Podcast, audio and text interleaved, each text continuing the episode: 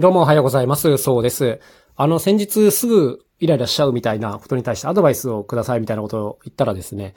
DM で送ってきてくれた人がいてですね、いろんなアドバイスいただきました。ありがとうございます。ちょっとね、試してみようと思います。とりあえずね、パソコンとスマホをできるだけ遠ざけて生活してみようかなというところからやってみようかなと思いますね。はい。えっ、ー、と、今日はね、企画書を書いてみようというテーマで行ってみようかなと思います。こちらでもね、何回かお話ししたかな。あの、助成金に一つ応募しようと思ってて、で、まあ先日その応募は無事完了したんですけども、これの、まあ準備の際にね、いろんな書類を作んなきゃいけないんですよ。で、その時に、まあ、その、簡単に埋まるようなやつもあれば作んなきゃいけないものもあると。で、簡単に埋まるようなやつっていうのは、例えば、そうですね、その企画者の紹介文であるとか、実際のその、事業実施計画書みたいな、要するにどの場所で何日で何人ぐらい想定で誰を呼んでいくらぐらいかかるかみたいな、まあこういうものですね。まあこれ埋めるの自体はそんなに難しくないんですけども、もう一個これとは別に、え、事業企画書を作んなきゃいけないということでございました。で、まあ早速作ったんですけども、皆さん企画書書くことありますか？まあ、あるよっていう方もいるかもしれないですね。でも僕はね、あんま企画書作ってこない人生だったんですよ。だから、企画書って何ですかっていう、まあ、こういうレベルに近いんですよね。まあ、あの、まあ、経験ゼロではないので、まあそうは言いつつあの、やったことは本当はあるんですけども、まあただ久しぶりにこう書かなきゃいけないってことになって上って思っちゃったんですね。なんか、難しいじゃないですか。そのフォーマットが決まってればまだそれに埋めていくだけなんだけれど、企画書ってなんかそのデザインから込みで考えなきゃいけないじゃないですか。あれがね、もう本当に嫌だなと思うんですけど、えー、もう困った時のカンバということでですね、えー、キャンバかな？カンバかちょっとわかんないですけど、えー、デザインサービスがありますね。いつもよくチラシデザインを使うときに、あ、作るときに使うんですけども、こちらでね、企画書とか調べるとね、もう本当に、気が利いててね、企画書のテンプレが出てくるんですよ。うん。これほんと素晴らしいなと思うんですけど、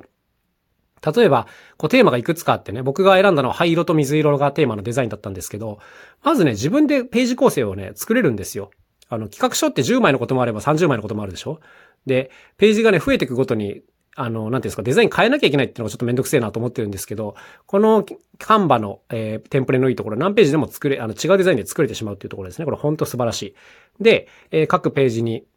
こうなんか簡単な資料を作っていくわけですよ。今回の企画の狙いとかね。えー、まあなんていうんですかね、その細かい字ばっかりの書類を読まなくても企画がちゃんと伝わるように、まあプレゼンするっていうことですね。でもね、このプレゼンに関してはね、あの、まあまあ得意なんですよ、多分。はい。企画書作るのは苦手なんだけどね。なんでかっていうと、普段短い言葉とか短い時間で伝えなきゃいけないっていうシーンがあまりにも多いので、あの、こういうの作るの結構すぐ思い浮かぶんですよね。大体そうですね。あの、1枚につきワンメッセージっていう感じですね。で、あとは、あの、適切な写真を選んだり、えー、まあ、文章を引っ張ってきたりして作るわけですけども、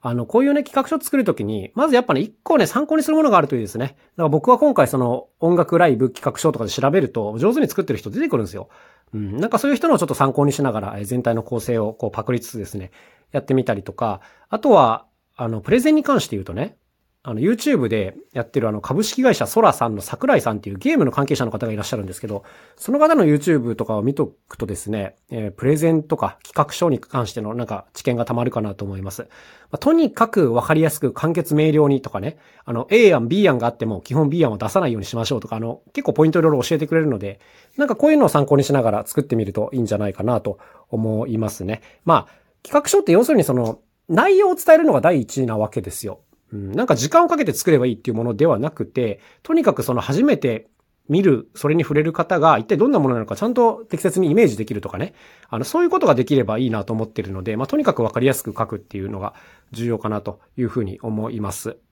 なんかあの、どこまで細かいことを書くかとかはまあ、要調整なんですけど、聞かれたら答えればいいんですよ、そういうのはね。そう、そんなことよりも、まず相手が具体的にイメージできて、まあそれに対して意見を言えるっていう状態まで持っていくっていうのが、多分企画書の目的だと思うので、まあこういうのは、なんていうんですかね、すでにあるものを利用しながらやるといいんじゃないかなと思います。なんかわかんないっすよね、企画書を書けと言われてもね。あの、本当にこれ昔から思うんですけど。